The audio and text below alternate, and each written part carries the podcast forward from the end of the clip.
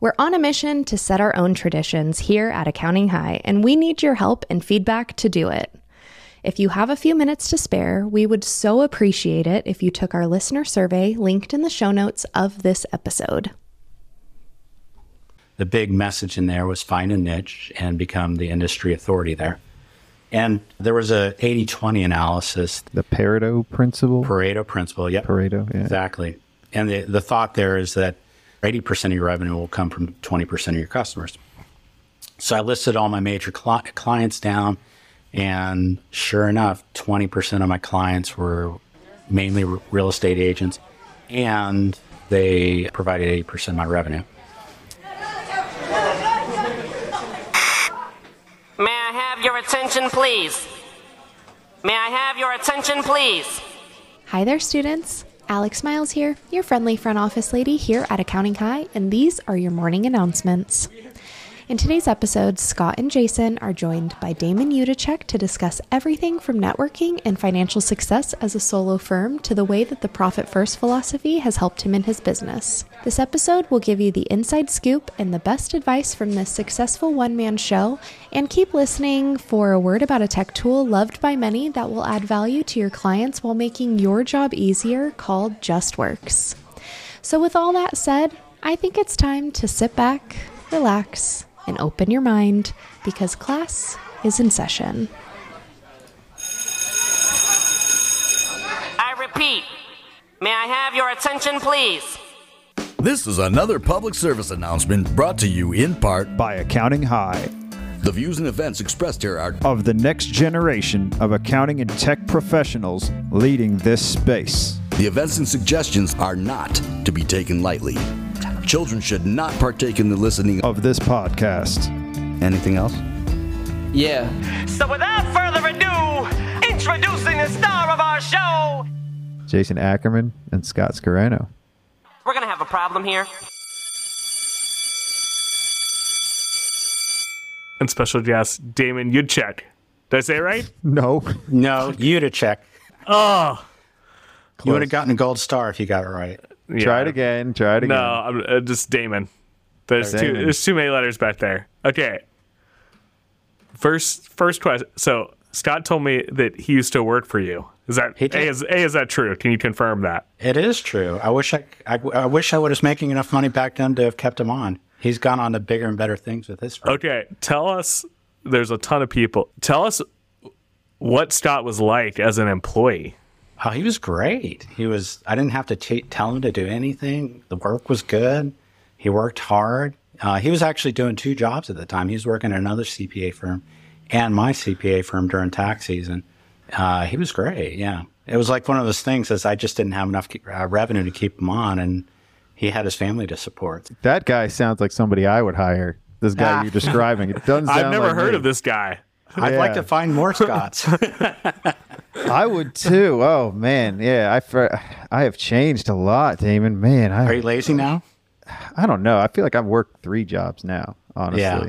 I work the podcast more than I do anything else. Well, that's good. That's got to be fun, though, isn't it? I love it. I have so much fun. That's his Yeah. passion. He's Yeah. given up on running the accounting firm. This is my pet passion project here. Well, cool. Yeah. So yeah, let's. So yeah. So back when I was working for you, it was like kind of like I was doing the side thing. You were the first person to introduce me to UltraTax. I think that's the first time. Yes, that was my first year on my own as well. It was my first tax season. Well, tell us a little bit about your history. Like I know that you were in the army or military for a while. yeah, I was in the army. That's where I took my first accounting class. I, I, before I was in the army, I, I did two years of pre med in uh, organic chemistry. Washed me out, and I realized a different profession was in order. Uh, I took a business class, and then I was really didn't know what to do, so I joined the army, and that was a great experience for me. Let me see your war face. It paid for my the rest of my college plus I think half of my graduate degree. So it worked out really well. Learned a lot. I met some great people, and took accounting classes at night when I was um, in the army, and then got my accounting degree from NC State, and then a couple years later got my MBA.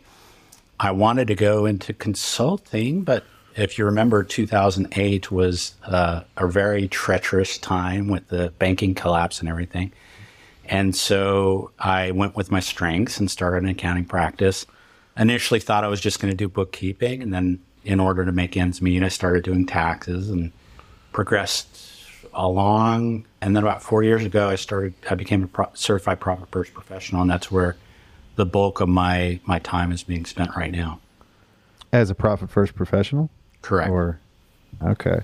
And I mean, that's consulting to a It large is. degree. You're like kind of merging, you're blending both of those passions for accounting. Well, and, and the interesting thing about it is I started doing Profit First back in 2010 before it was before Mike wrote the original book. And it's really what changed my business was having separate bank accounts. And back then I just had two bank accounts. One was the owner pay bank account and then the other was my what I call the business expense. Mike calls it the operating expenses. And making sure I got what's that? It's just semantics, whatever. you Yeah, it is semantics. Yeah. But it really got me to follow what I think is the most important financial rule is paying myself first. And part of the reason why I struggled is because I wasn't paying myself first. And then I spent too much. And so it really changed everything for me financially. So when I became certified in Profit First, I was super excited because I saw it as really the best way to help people get ahead with money in their businesses. So help us frame the conversation. So you've been you've owned your firm for ten years now, twelve years now, 12. twelve. Wow. Well, almost 11. No, Almost 13. 11, So I started in 09, so almost almost 13. So, did you start? So, you didn't work for another accounting firm beforehand? You just started straight off the street? well, I worked for two firms, two CPA firms. One I did taxes for, the other one I was an auditor. And then I worked uh, for an engineering company in the accounting department. So all told, I think that was about four or five years of experience before I started on my own.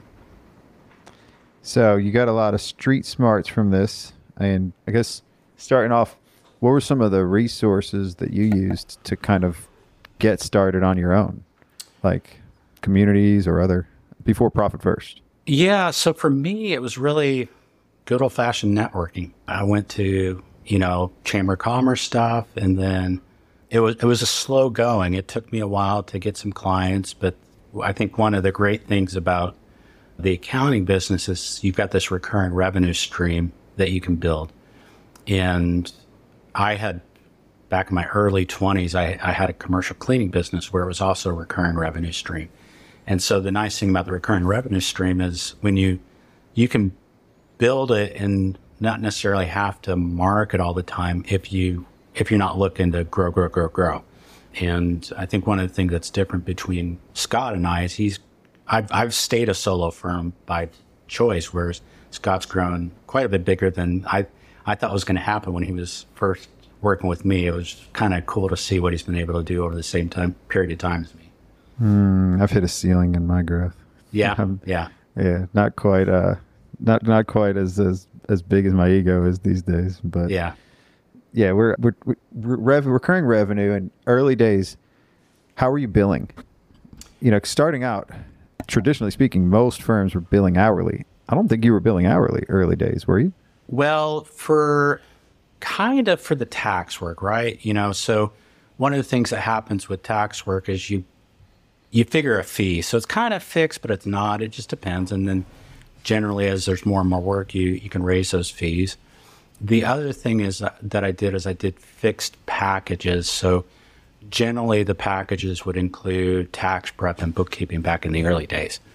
And I think I just borrowed that model from back when I was from my commercial cleaning business where I wanted to, I looked at income as kind of like a glass, you know, and with the recurring revenue, I would just build it, build it. And every time I got a new client, I would get closer and closer to my revenue goal. So I wasn't actually having to chase new sales all the time. And I think that's one of the things I really liked about it. I want to say a couple of years in, I actually started doing a a recurring revenue with my tax business where basically I figured out that, you know, I knew what the annual fee was going to be and then I divided it by 12 and then people would pay me monthly. And that was a nice way to spread the revenue throughout the year because one of the things that happens, as you know, in, in a traditional tax practice is almost 50% of the business is earned in an eight period, eight week period of time, which is nice during that time period. But when the revenue drops off, it can be, at least I found it to be pretty stressful.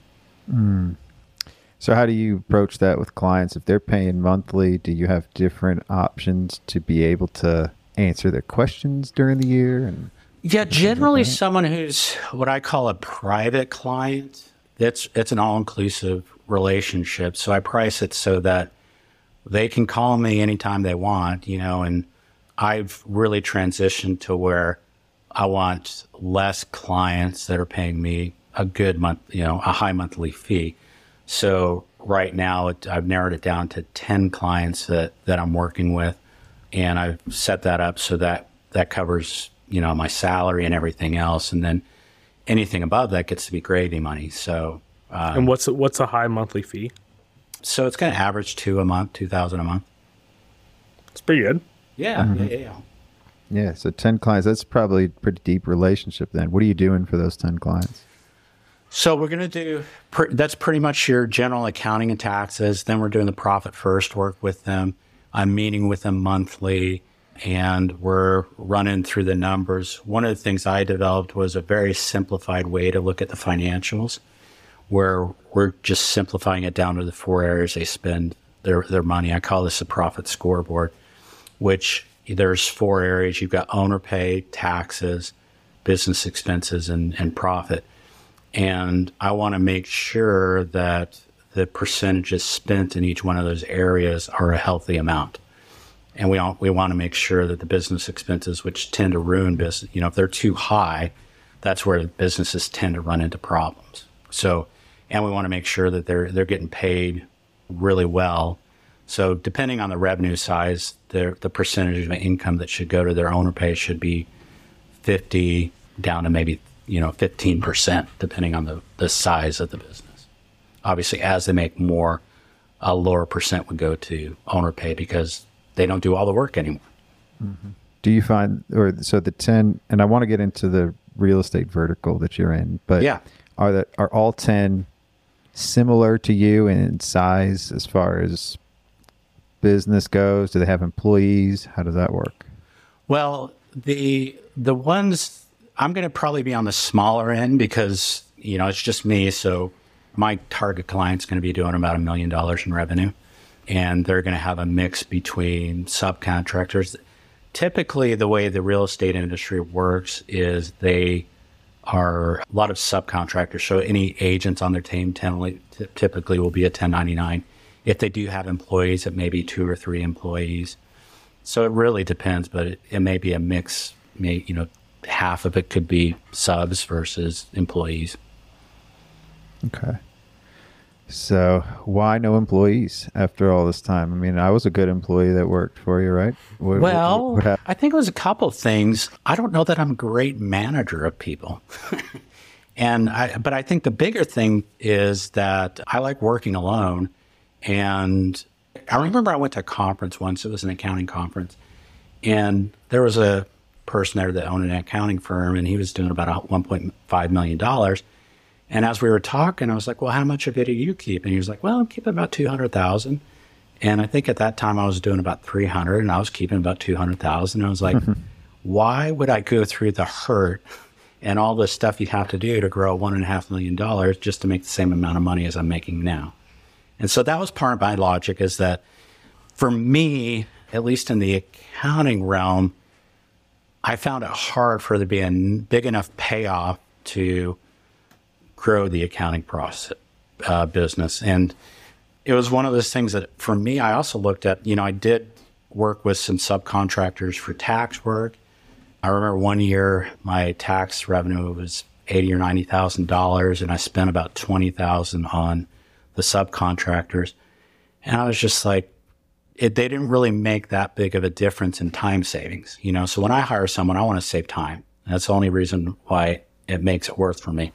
If I and if I do, if I find that I'm working just as much paying someone as I would without having them on board, that just doesn't make sense to me. And you know, I just was like, well, for me, it was just easier not to keep adding staff. And I think one of the challenges with a tax business in, in particular is getting the same persons or people to come back every year. Mm-hmm. And that was something I could I could never find someone that would be able to come back every year. Well, you mentioned, you know, you say you're not a good manager of people. I don't think too many managers course. are great.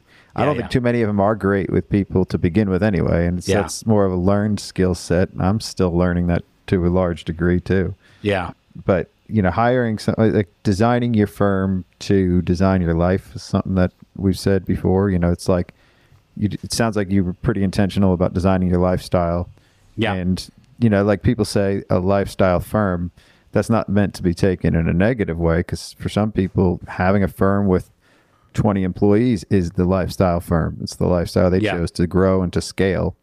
And it sounds like for you, it wasn't necessarily about growing and scaling the practice. It was just about saving time and then figuring out where your best, you know, your your skill sets best fit that. So Yeah, and and you know, I I had I ran this tax season. I looked at hiring someone again, and it wasn't a good hire. Which you know that you know you're going to have maybe a fifty percent chance of it, and I just I think I'm happier just not having staff. And the other aspect is I know how much money it takes to make me happy, and I'm making much more than that. So it's just like at some point it's the one thing I tell people sometimes is like when you go to eat a meal, at some point you're not going to want to eat anymore. And I think if once you figure out the amount of money that makes you happy, then there's got to be a compelling reason to make more. Otherwise, you're just working more just to print dollar bills, which if that's where your value set is great. It's just what are your priorities? And for me, that priority to grow beyond myself never was compelling enough to make all the investments from time and all the other stuff. So how do you when you get new clients, you know, it's just you. Yeah. When you get a new client, do you fire an old client? Like how do you keep your capacity similar while still getting new clients?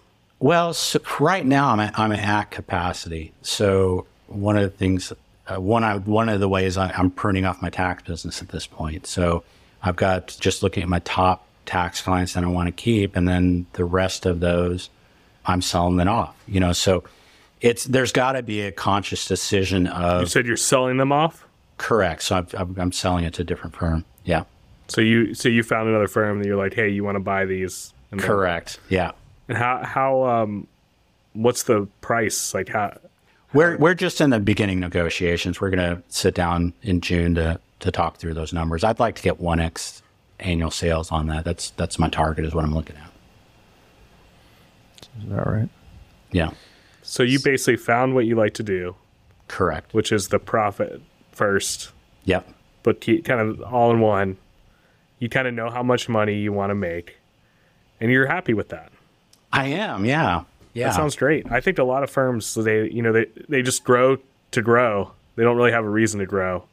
They don't mm-hmm. really think about it, and then they're unhappy and they're not good bosses. And you've kind of came to the realization you're like, hey, this is what I like to do, and I make just as much money as some firms that have 20 employees. Correct, correct.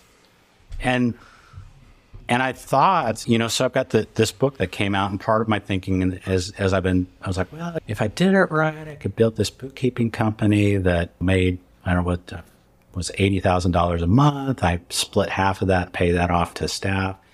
Then I've got, you know, I've got a good, you know, I could basically have a, a good forty thousand dollar a month income. But that sounds nice in theory, but it's never that simple, you know. And then I just got back to, well, what's really important for me? So part of what I really enjoy is writing. And I like working with my private clients. And then the other aspect I want to do is uh, helping other people implement profit first. And quite frankly, that's enough for me. Well, yeah. So tell us about the book. We just had Mike Michalowicz on Oh, an did you? episode. Yeah, a couple. Yeah, weeks we're ago. big, we're big time. Oh, good, good, good. Yeah. Yeah. I was actually in San Diego with him last week. We had a Profit First conference. Wait, San Diego last week? I was in San Diego last week. I didn't see either of you guys there. San Diego's a pretty small town. No, Were I'm you there for the other accounting? I was there for Accounting Web, yeah. Yeah. So Billie Anne, did you meet? Do you know Billie Anne? Nah, I saw Dawn Brolin there. She's, Okay, uh, Dawn. Yeah, yeah. I, I don't know how. I know her. She's spoken at our Profit First conferences. I don't Yeah. know if she's actually a Profit First professional or not. But Billie Anne was on on the panel there. So we had our conference Thursday and Friday. So what was the question? I think we wanted. I don't know. I, I wanted to talk about the book actually, and, and I veered us off. So Oh, no, my book. Tell us about the book. I just wanted to set the stage where we had Mike on, and Okay. he wrote the first Profit First, and then we also had John Briggs on. I don't know if you know John. Yes, I I spent time with him last week as well. I really John John's a great. Guy. Who didn't guy. you hang out with last week? Yeah. Well, yeah. San Diego was hopping. I Yeah, wasn't there. It sounds great though. Oh, it was great. It was a great trip. Yeah. So John, to- we had John on. Jace, Jason, I don't know if you remember John Insight Tax. I, I You remember. love he what hates, John's he hates doing. the yeah.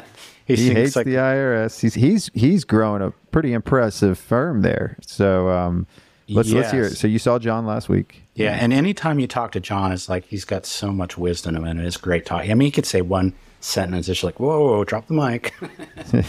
so, my book, I talked with Mike. They had started doing what's called derivative books, and so they're industry specific books. And I had uh, built up a sizable client base within the real estate industry. And it's really where I decided to niche. And I knew that Mike's book was written for the general small business market. And as you know, every industry's got its own little nuances. And so I, you know, I talked with him about licensing the book and it took me about two years to write. I went through th- two major rewrites and basically the ma- core message of it is that you can have your ideal business if you pay yourself first and spend less than you earn. And some of the other topics I get into is why people mess up with money, you know, because there's a lot of people are good at making money, but what I find with real estate agents, sometimes the challenge is keeping it. Hmm. And that's, and they're not unique. This is, people are people, right? Most people have a challenge with this. I think a couple of years ago, there was a CNBC article that talked about how 70 to 80% of people were living paycheck to paycheck, which if you're living paycheck to paycheck, you're not getting ahead with money. You know, you've got to be able to build up some extra money. I have the opposite problem. What's that? I have the opposite problem. I can't spend money. well, good for you. That means you're making more than you spend. Yeah, I know, but I, I need I need to I need to power. Yeah, he around makes me spend all the money for him. Pra- I don't know how I figured that out. Yeah. Well, From, uh, you know, hobbies are a great way to spend money. If you want to go scuba diving with me sometime. He's Yeah. he's just into smoking cigarettes. Oh, I don't smoke it. cigarettes now. I smoke too much weed now. oh there you go. That's uh, that's that's where all my that's where my head goes. May I have your attention, please? JustWorks ad. So, if you're listening and you're an accounting or finance professional, which I hope you are, you're probably on the lookout for tools that won't just make your job easier, but will add value to your clients too. And today on Accounting High, we're highlighting one of those tools. See what I did there? We're highlighting on Accounting High.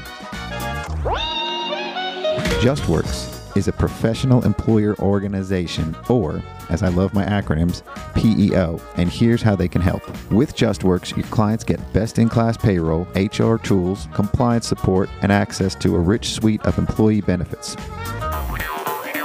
All in one platform. JustWorks also provides 24 7 expert support that's available both to your clients and their employees. As a JustWorks partner, you get free third party admin access to your client dashboards and seamless integrations with QuickBooks and Xero. You'll also get access to a partner relationship management tool for real time updates and reporting on referrals. Plus, you'll get paid for referrals that become JustWorks customers, or forego the referral bonus and pass on the savings to your clients. Find out how JustWorks can help your clients by going to justworks.com slash partners. That's right, justworks.com slash partners for more info. I will repeat. It is justworks.com slash, I think it's a forward slash, partners for more info. Justworks.com slash partners.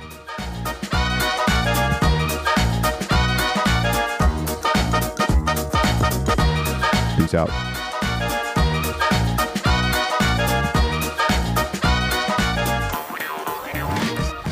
Okay, why'd you decide to niche with real estate agents? So there, there, there was a different book that Mike Michalowicz wrote, wrote called Surge, which really talked about finding a niche, you know. And so the whole idea is you want to catch a wave and ride it as long as you can. And the big message in there was find a niche and become the industry authority there. And there was a 80-20 analysis that that he recommended there and that I did. And The Pareto principle? Pareto principle, yep. Pareto, yeah. Exactly. And the, the thought there is that 20% of your revenue or 80% of your revenue will come from 20% of your customers.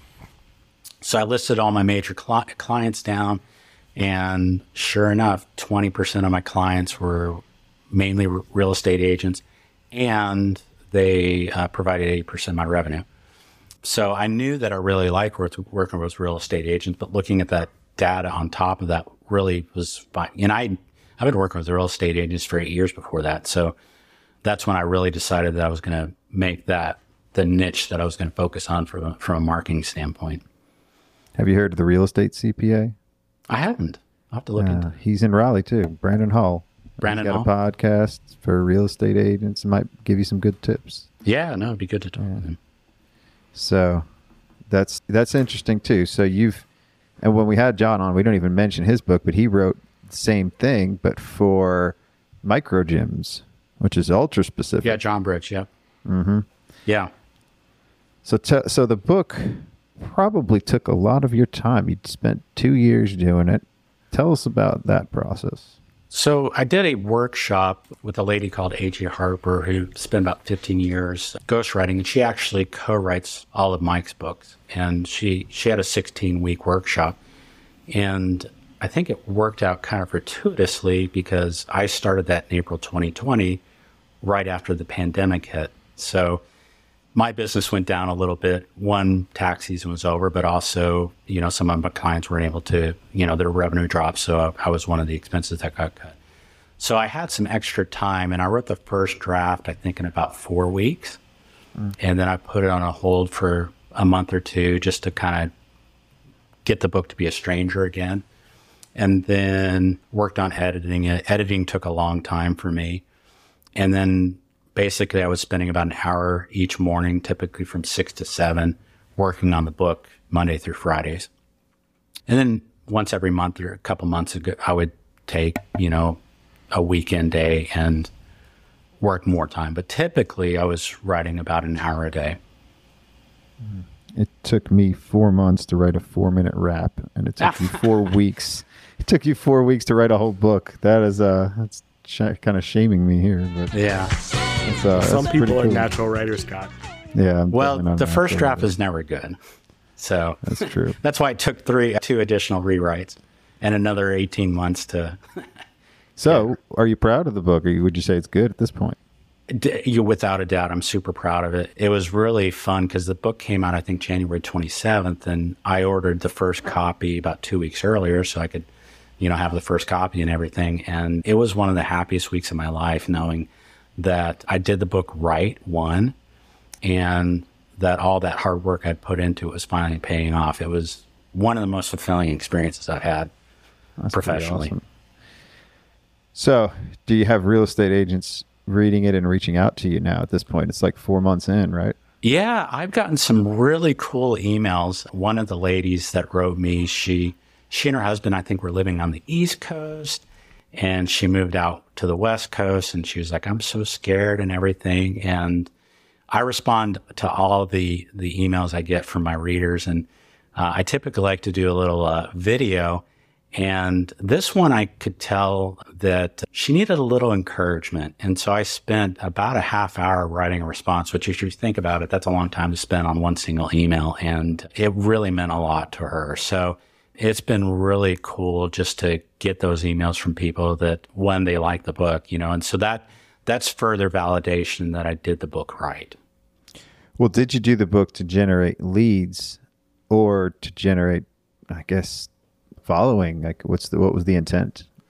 I think it was a little bit of both, and and the intention I think changes over time. I one, I loved profit first, so I wanted to write a profit for first book. It's kind of one of those things I've been, like I said, I started doing it back in 2010, and yeah, I just loved how it changed my finances. And I talked with my clients, but until I got the full blown Mike Michalowicz way, I really wasn't able to help a lot of people with it. So a big aspect of is I wanted to help people implement profit first. I think that was a bigger motivation because once your finances are in a good position, it makes a, it, it just removes a lot of garbage from your life that you don't necessarily need. At least that's what my experience was growing up because I grew up with a, a, single mother and everything, and those are some t- hard times, you know. And so that was a big motivation is to to help make money simpler for a lot of people. You've got two kids on your four own, right? kids. I had two. Four. You, yeah, yeah, yeah, yeah. Wow. I had wow. two when when you worked for me. Yeah. So my oldest daughter is she'll be 17 in September. My second will be 16. My son is nine, and then we've got a four year old girl named Zoe. Oh wow! Congratulations. Yeah. yeah. That's so that you know. Why don't they just work for you? Well, I tried that with my oldest daughter, and that lasted about four weeks. I think you know that teenage years, not really wanting to work a lot. So yeah, yeah, there's a sweet spot from like ten to twelve where they could probably like help you, and then like it's straight downhill. Well, they, they, f you, they, dad. I'm not doing that. They they clean the office. They they do a good job cleaning my office, and then I get to pay them. So there's a little bit of a write off there. Do you have a separate office still? outside? Yeah, I actually own an office in Wake Forest. It's one of these office condos where I own about a thousand square feet. Oh, interesting. So, did you ever change any of that during COVID? Did you start working from home more? No, and for us, not much changed in COVID because I'm the only one. We're in, in North office. Carolina. What's that? Is it because we're in North Carolina? Well, yeah, that. But um, the only one in the office. I, you know, you know, for me, I really value quiet, which doesn't really happen at my house with four children. yeah. And I also I started my business out of uh, a room in my house, but it I I like having the separation from work and and home. So ever ever since I moved out of the house that one time, I always had an office. Yeah. So what's some technology that you use in your practice that helps you become more efficient? Well, I use the Thomson products still. They're integrated. I think you guys use the Thomson products, right? I or do. At least mm-hmm. used to, yeah. I think there's that. I use um, QuickBooks Online for the, the bookkeeping that I do. I use Basecamp for submitting documents to clients typically. And then, of course, probably one of the biggest email, obviously. So I use Outlook. So, I mean, that's probably one of the biggest time savings if you use it right is, is email. That's where most of my communication goes. And I really am a big fan of BombBomb, which is a video emailing service. It, it enables me to put more into an email than just the written letters.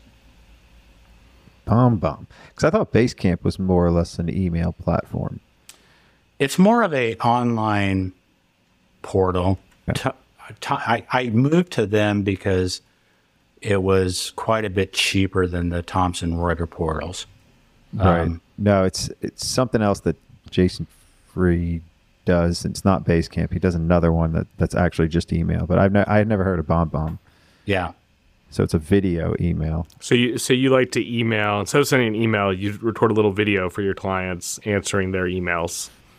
Correct. Yeah, and that's typically, especially, so I use it more. It's for people that I get introduced to them the first time, right? Because so all the readers that write to me, I typically won't. You know, I'll respond typically only by video. One because I want I want them to know that I'm actually the one responding to them instead of someone in the Philippines or something. I feel like that adds a, a little bit of a personal touch. And then I do use Zoom quite a bit. Uh, in fact, that's the way most of my meetings occur. So, yeah. Well, we can't see uh, right now, and well, not we're Zoom. not on Maybe Zoom. we should have done it on Zoom. Yeah. No, you mean he's not a circle D? Yeah, that's that's. I thought we were talking to a circle with a D in it. Yeah. From the ether. So, yeah. Well, he doesn't see this. We, he doesn't see the. No, I can see the Yeah. two of you, Okay. but, for you- some reason my camera's blocked. Well, thank you, Squadcast. Shout out to Squadcast. Not a sponsor, should be. yeah. Well, I don't know about that. Yeah, we're we're the one paying them. So yeah. So um, so I guess tell us what the so the the goal of the way we talked about. You know, the reason you wrote the book. With this now, do you plan on doing like let's say a reader reaches out to you do you try and sell your services at all or do you just respond to their thanks Right now, it's just been the the latter. The I, I have a very soft approach to the way I I I attract work with clients, and does that mean you don't like sales Well, it's not that I don't like it, but I'm I'm tend to be um, more conservative in my approach. My my feeling has always been, I want to get the person to like me before I even talk to them about sales, and I always and it's worked out really well for me, where you know the the people that like me tend to trust me, and you, and you know this with finances. Someone's got to trust you before they even talk with your finances because it's such a sensitive area for for most people. oh Um, so the as far as the books are concerned, I, one of my plans is to start offering small classes where you know it's a nominal fee, twenty seven or forty seven dollars. I just haven't put much time into building out that plan yet because as soon as the book launched, I was in a tax season, and so I knew I I wasn't going to do much from a promotion standpoint until after I got over tax season, which I'm everything's after tax season for solo practitioners for sure. So Yeah. tell us about let's let's get into some numbers. How many tax returns did you do this year I think about 134. Oof. And I a think. I did about half of those. I think ha- about half of them extended. okay Yeah. The most I ever did was probably 225. okay and that's when you had some help I don't remember. okay yeah that that year was a blur then you just Yeah. know the number at the end tell us about the okay so revenue for your firm last year what was top line I believe it was about 300. I have to double check. I haven't finished my tax returns yet. But yeah. So, how about time off? How much time off did you have last year? Well, if I hadn't gotten COVID and I wasn't launching a book, it would have been a lot better. The I got COVID in October, and then I got a contract with the um, California Association of Realtors to do some training. I thought it was going to take me about 80 hours to do that. It ended up taking me two to 300 hours, probably more like 300 hours. Is it because you're a um, perfectionist? Yeah, yeah. Okay. All right. Well, but also, you know, there's I think 150,000 members of the California Association of Realtors. So I saw this as a really good way to get my face and be able to promote my book and do some really good training. The good thing is, is that all the work I did around that, I'm able to just use that work with now as I'm doing some more training with people. So I'm just I'm in the middle of a group training program that I'm doing with a company out of Alabama and all the contents, you know, because I spent so much time developing the content back in, in the, the winter, I don't really have to do a lot to develop it now because it's already cooked and baked, you know. So, Absolutely. yeah. And what was your profit or take home for? I mean, your profit comes first. So It does. Let me let me do this. I'll put my little spreadsheet. I didn't know you were going to ask me these numbers. oh, gotta I love ask the that you knew numbers. you did about 134 tax returns. Yeah, well, it's easy to do that because you can see the total number of clients in UltraTax. Um, UltraTax. So that makes it easy. I love that. Yeah. So, but that's like a t- that's what accounts say. Like, we can't say 134. We have to say like, I think, you know, we got to cover ourselves. So Yeah. smart. I get it. You like the exact number, but the about. Yeah, right it's like you it, know yeah. this is the correct answer. Like, you can't deduct that. But Leave a instead of saying that, you say, I don't think that you're able to deduct that. Yeah, so it looks like I did 333 last year. Owner paying tax or owner paying profit was just about 210. Okay. So yeah, I mean, think about it. That's just like you know your guy that was doing 1.5 million. Yeah, so that works out to 63% of revenue. 63 percent. It's not bad. Yeah. Lead with lead with that. That's a high profit margin. Yeah. And I think that's you know obviously, if you were to hire somebody, that's going to seriously cut into that because you didn't have much of a labor cost last year. Correct. Correct. Yeah. Yeah. So how about Well, book? What's that? Yeah, go ahead. Go ahead. You were going. Well, I think the I think the one area that I've relied heavily in is on technology. And the nice thing about technology is that becomes, you know, that enables me to be more productive. Right. It allows you more free time, and that's that's what you were looking Yeah. at hiring a person for is to save you time. But the tech saves you enough time. So to be a sole practitioner to do hundred, about 134 returns. that's- Correct. That's, a good amount. Yeah. And you know, all, all cool numbers. So now, the book. How are book sales? Are you hoping to make some money on this book? Yes. So first month we sold about twelve hundred books. Um, That's really good. Yeah. I was thrilled with it. The first week we did well. I had 250 books sold the first day, and I think half of that was in pre-orders. And to put that in context even further, the average sales of a book in its lifetime is 250 copies. Wow. So I did that the first day. I think we're still about 1300 I is where we're at right now. It's kind of hard the the it's kind of hard to know exactly how many were sold uh, because the data doesn't get updated because you've got all these different retailers selling books and all that. The uh, main way I plan on promoting the book is through speaking. So I've got a couple gigs lined up in the next couple months.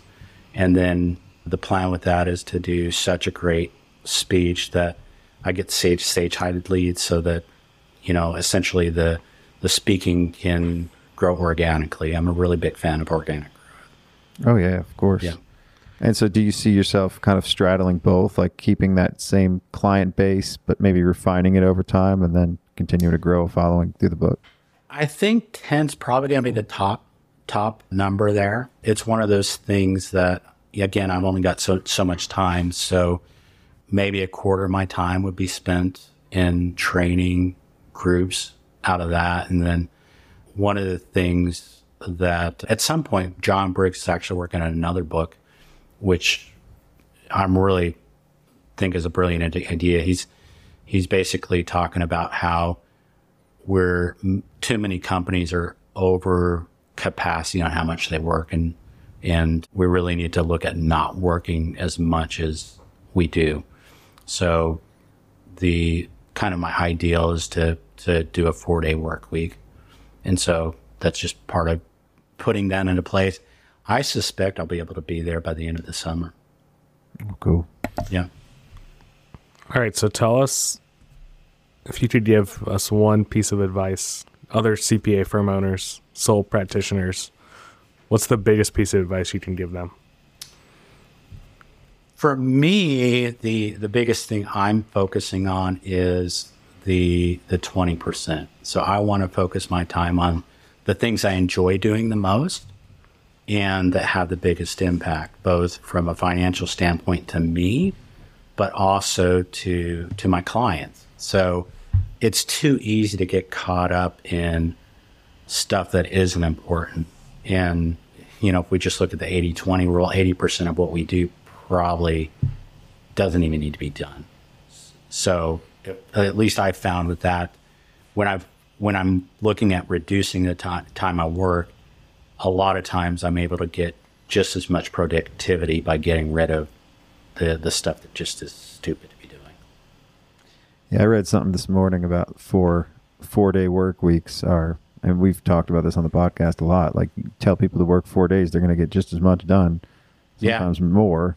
You know, if they prioritize certain things, and that's a. So, is he going to do a different version of the Tim Ferriss book, the four day work week for micro gyms?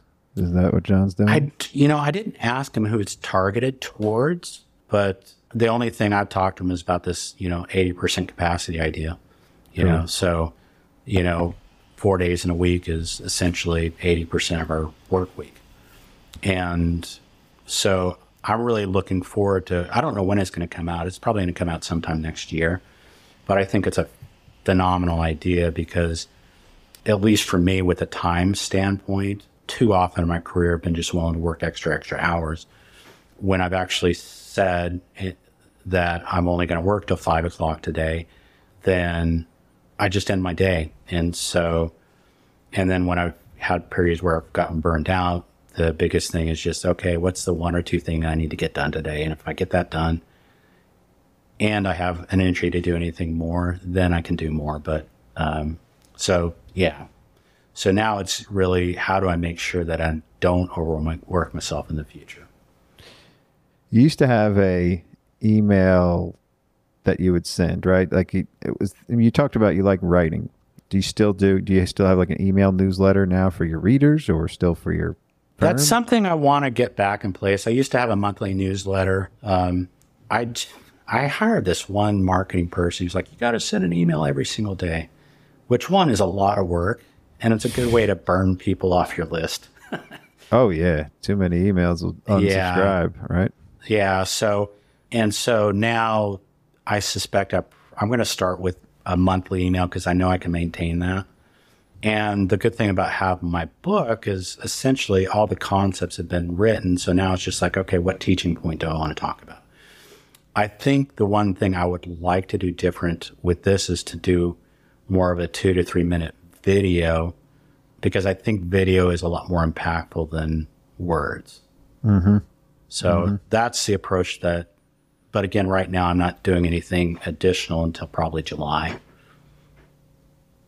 All right, tell us where we can f- buy your book if so someone wants to buy it. So it's on Amazon, and then and what's uh, the title? Profit First for Real Estate Agents. Profit First for Real Estate. So if you have any clients that are real estate agents, maybe you buy them the book as a present. It's well, a great value. I mean, just think about this: mm. two years of work, and you can get the book for just under twenty three dollars. Yeah, and then you can email Damon, and he will send you a video like like one of those celebrities, you know, that you pay for. And since you like can't that, see him on this, yeah, exactly. instead instead of an inscription in the book, he'll do a little video for you. Correct. what is that? Uh, yeah, what's that service called? I know Cameo? exactly what you're talking about. Yeah, yeah cameo. Cameo. Yeah. yeah. yeah. Do a cameo for the da- book. Damio. Damio. Damio. the Damio cameo. Apparently, Cameo is like going out of business. They screwed something up. They fired yeah. everyone. I read that the other day. But oh, that's, that's a side funny. note. They were paying think, the celebrities too much. I, yeah. I think it could be a good way to make money if you were had enough people that wanted a message from you. yeah. If I was a D-list celebrity, you know, I would do it. Yeah, hundred bucks for two minutes worth of a phone. That's actually the reason why Scott is doing this podcast. He wants to become a D-list celebrity so he can do his cameo. People, oh, other I'm already on my way that. to F. I'm already getting there. I'd take I'm F. The, I'd take an F, F list. Uh, yeah. All right, Damon. This has been amazing. Thank you. Thank you so much. And uh, maybe maybe I'll we'll come visit you since you live right near Scott. Well, I'd love to do something. Yeah. We got to do lunch or something. Or thanks, Damon. All right, Appreciate sounds good. Taking the time. Cheers. Cheers. Take care.